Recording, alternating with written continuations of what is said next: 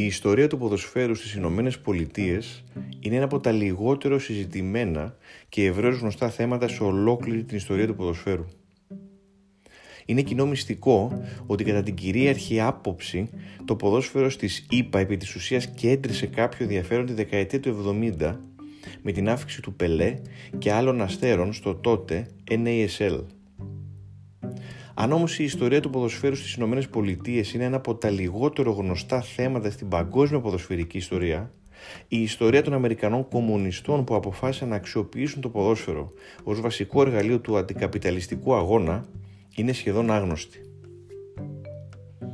Βρισκόμαστε στις ΗΠΑ στο δεύτερο μισό της δεκαετίας του 1920. Μετά από κάποιες ανεπιτυχείς προσπάθειες να ξεκινήσει το ποδόσφαιρο ως επαγγελματικό άθλημα στα τέλη του 19ου αιώνα, στη μεταπολεμική περίοδο η πορεία είχε τελικά αρχίσει να είναι ευνοϊκή για την ανάπτυξη του αθλήματος στη Βόρεια Αμερική. Οι στρατιώτες που επέστρεφαν από το μέτωπο,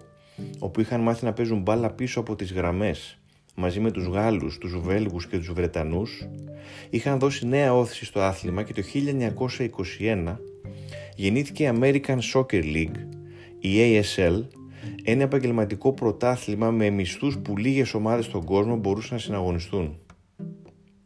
Αυτό σήμαινε ότι η ASL άρχισε αμέσως να προσελκύει Ευρωπαίους παίχτες υψηλού επίπεδου όπως ο Harold Bratney της Chelsea, ο Whitey Dax Jackson της σκοτσέζικης Kilmarnock, οι Σουηδοί διεθνείς Caleb Sailander και Herbert Carlson, ο πρώην αστέρας της Newcastle William Hibbert οι Ούγκροι Μπέλα Γκούντμαν και Ζόζεφ Χόφερ και οι Αυστριακοί Μόριτς Χόσλερ και Βίκτορ Χαϊρλάντερ.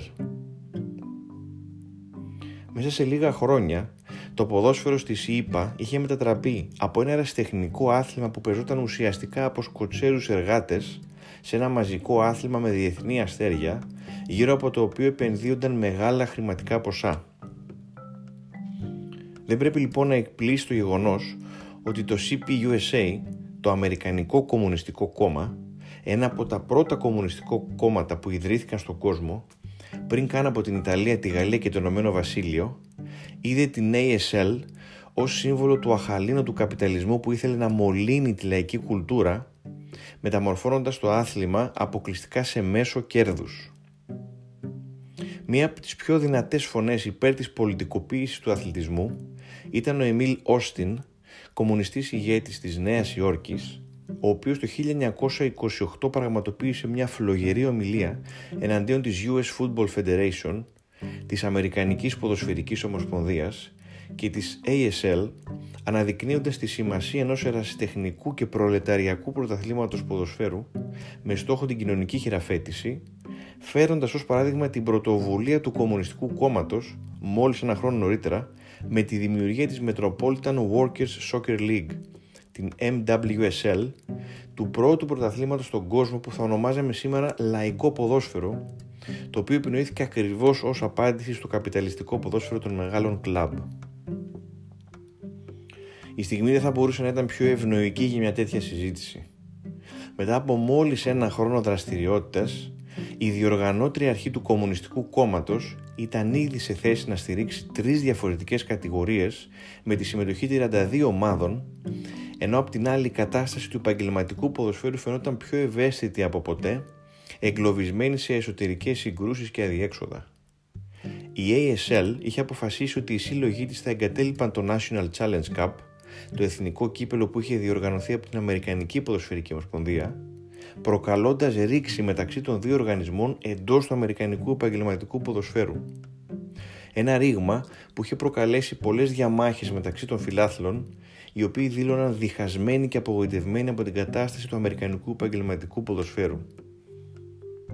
Ο Όστιν ήταν ένας από τους πιο διορατικούς αναλυτές των ποδοσφαιρικών πολέμων, όπως τους είχε ονομάσει, στα τέλη της δεκαετίας του 20 πολέμων που για εκείνον ενσάρκωναν τις αντιφάσεις του καπιταλιστικού ποδοσφαίρου, του οποίου εφοσίωση στο οικονομικό κέρδος δεν μπορούσε παρά να το οδηγήσει σε μια αυτοκαταστροφική πορεία. Τα άρθρα που είχε δημοσιεύσει εκείνη την περίοδο για το συγκεκριμένο θέμα συμπεριλήφθηκαν λίγα χρόνια αργότερα σε μια μεγάλη έκθεση της Επιτροπής του Κογκρέσου που ήταν επιφορτισμένη με τη διερεύνηση της κομμουνιστικής προπαγάνδας της ΗΠΑ φέρνοντας τον Όστιν στο στόχαστρο του αντικομουνιστικού μένους που σταδιακά φούντωνε στη χώρα.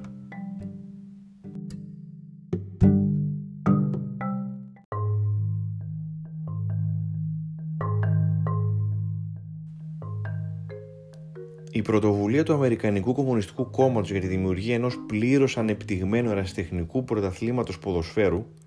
όσο πρωτοποριακή και αν ήταν, δεν βρισκόταν εντελώς έξω από το πλαίσιο της δράσης και της στόχευσης του πολιτικού χώρου.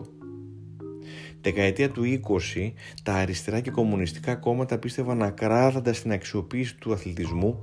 ως επαναστατικού εργαλείου. Το 1921 ιδρύθηκε στη Σοβιετική Ένωση Διεθνής των Κόκκινων Σπορ, όπως ονομάστηκε, η Red Sports International, μια εναλλακτική έναντι της ΔΟΕ, της Διεθνούς Ολυμπιακής Επιτροπής. Η Διεθνής των Κόκκινων Σπορ το 1928 είχε οργανώσει τη Σπαρτακιάδα, τους κομμουνιστικούς θα λέγαμε Ολυμπιακούς Αγώνες, στη Μόσχα το καλοκαίρι και στο Όσλο το χειμώνα. Το Αμερικανικό Κομμουνιστικό Κόμμα ήταν ένα από τα πρώτα κομμουνιστικά κόμματα που αντιλήφθηκαν το ρόλο του αθλητισμού στην ταξική προπαγάνδα και είδε από το 1924 στο Σικάγο, μία από τις πόλεις στις οποίες το κόμμα είχε βαθιές ρίζες, ο πρώτος κομμουνιστικός ποδοσφαιρικός σύλλογος στις Ηνωμένες Πολιτείες ήταν πραγματικότητα, με παίχτες μέσα από την κοινότητα των μεταναστών εργατών από τη Γερμανία και την Ουγγαρία. Το όνομα της ομάδας ήταν οι εργάτες Καρλ Λίπνεχτ από το όνομα του Γερμανού Σοσιαλιστή Επαναστάτη της δεκαετίας του 1910 συνοδοιπόρου της Ρόζα Λούξεμπουργκ. Σύντομα, και άλλες ομάδες εμφανίστηκαν στην πόλη διαμορφώντας ένα τοπικό τουρνουά ενώ το ίδιο συνέβη γρήγορα και στο Detroit, το Cleveland και τη Νέα Υόρκη.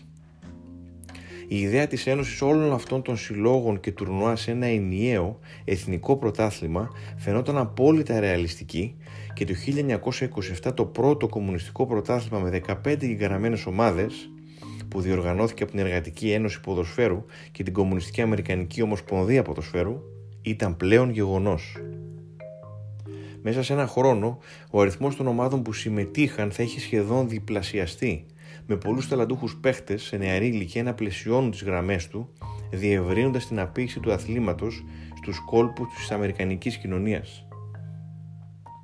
Δεν μπορούμε με ακρίβεια να πούμε πόσοι παίχτες επέλεξαν πραγματικά το κομμουνιστικό πρωτάθλημα έναντι της ASL, αλλά εκείνοι που το έκαναν πήραν μια σκληρή, αν μη τι άλλο, απόφαση. Παίζοντας για το προλεταριακό πρωτάθλημα σήμαινε ότι δεν θα πληρώνονταν ως αθλητές, αλλά έπρεπε να πληρώσουν για να παίξουν ακόμα και αν η συνδρομή ήταν μικρή. Κάθε σύλλογος έπρεπε να καταβάλει στη Λίγκα ένα τέλος εγγραφής 5 δολαρίων με τα χρήματα να προορίζονταν για τη διοργάνωση του τουρνουά από την ενοικίαση και τη διαχείριση των εγκαταστάσεων μέχρι την πληρωμή των διαιτητών η οποία δεν ήταν εύκολη, δεδομένου ότι η Αμερικανική Ποδοσφαιρική Ομοσπονδία απέκλειε τους διαιτητές της που σκόπευαν να συνεργαστούν με τους κομμουνιστές, κάτι που όθησε παράλληλα τους κομμουνιστές να δημιουργήσουν δικές τους μικρές σχολές διαιτησίες. Άλλα κεφάλαια προήρθαν από τα εισιτήρια των γηπέδων και κυρίως από την πώληση μπροσούρων και φυλαδίων για τους αγώνες, που ανακάτευαν, θα λέγαμε, κατά κάποιο τρόπο τις πληροφορίες για τις ομάδες, τα μάτς, το πρωτάθλημα με την πολιτική προπαγάνδα. Γνωρίζουμε επίσης πολύ λίγα για το ποιοι ακριβώς ήταν οι ποδοσφαιριστές που έπαιζαν στις τάξεις των προλεταριακών ομάδων, επειδή συχνά τα ονόματά τους δεν αναφέρονταν καν στα ενημερωτικά δελτία που δημοσιεύονταν στο The Young Worker, την εφημερίδα του Κομμουνιστικού Κόμματος, που κάλυπτε τον αθλητισμό. Αυτό όμως που σίγουρα γνωρίζουμε από τις πηγές είναι ότι το Αμερικανικό Κομμουνιστικό Ποδόσφαιρο κυριαρχούταν από μετανάστες πρώτης και δεύτερης γενιάς Γερμανοί, Αυστριακοί, πολλοί Ούγγροι, όπως ο Λέστερ Μπάλοκ, ο οποίος εκτός από το ποδόσφαιρο αφιερώθηκε και στον κινηματογράφο και στη φωτογραφία, και έπειτα Ρώσοι, Ιταλοί, Κωνσταντινοί, Μεξικανοί, Φιλιππινέζοι και πολλοί άλλοι. Αλλά το πιο σημαντικό είναι ότι συμμετείχαν και Αφροαμερικανοί στις ομάδες ένα πρακτικά διανόητο γεγονός στις Ηνωμένες Πολιτείες, όπου κυριαρχούσαν οι νόμοι του Jim Crow, οι οποίοι επέβαλαν ένα σαφή φιλετικό διαχωρισμό μεταξύ λευκών και μαύρων. Σε αυτό το πλαίσιο, το κομμουνιστικό πρωτάθλημα ποδοσφαίρου αντιπροσώπευε ένα από τα πρώτα αντιρατσιστικά πειράματα στον Αμερικανικό αθλητισμό συνολικά.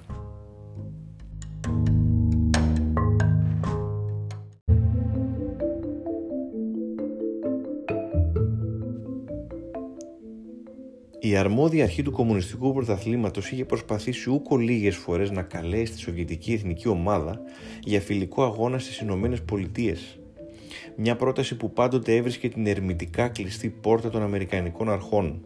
τη στιγμή που διοργάνωνε αγώνες με κοινωνικό πρόσημο για τη συγκέντρωση, για παράδειγμα, χρημάτων για τις απεργίες των ανθρακορίχων ή για την υποστήριξη των ανθρώπων θυμάτων της στεγαστικής κρίσης.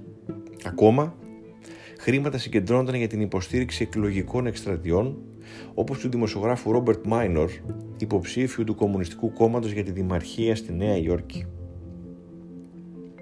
Ο ρόλος του κομμουνιστικού πρωταθλήματος έγινε ιδιαίτερα σημαντικός για την ιστορία του Αμερικανικού ποδοσφαίρου μετά το 1929, όταν η κατάρρευση της Wall Street οδήγησε στη μεγάλη ύφεση, οδηγώντας τους μεγάλους ποδοσφαιρικούς συλλόγους σε κρίση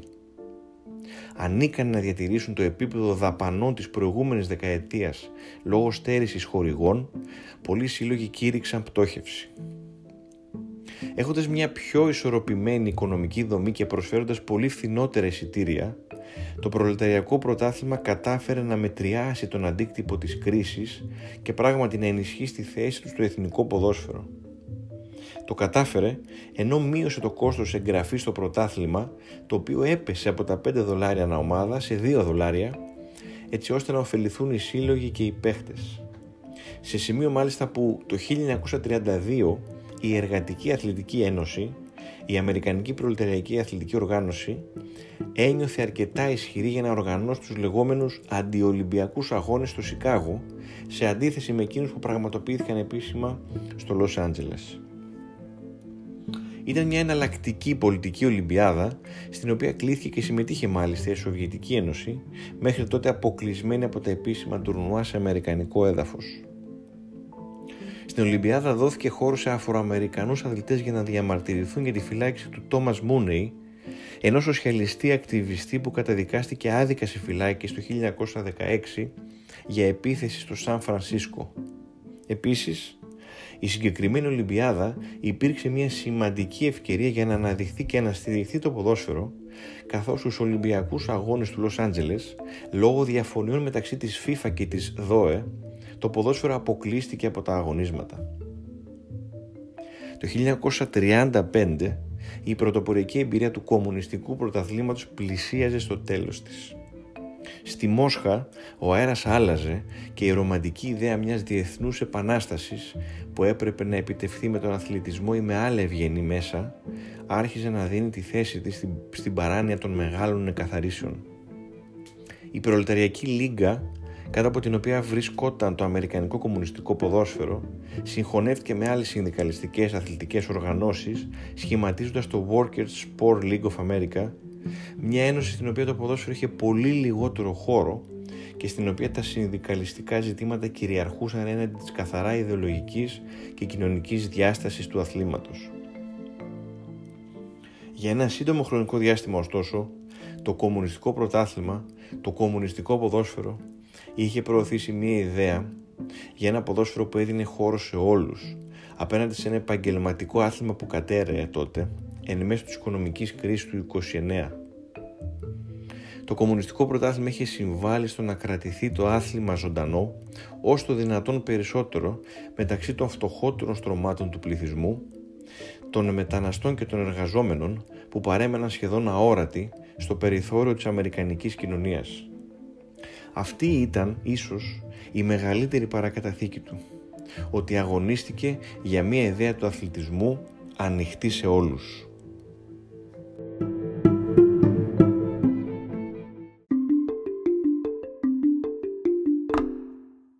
Ήταν το podcast της Ρόζα, Πελότα Λίμπρε, με τον Διεγκύτο.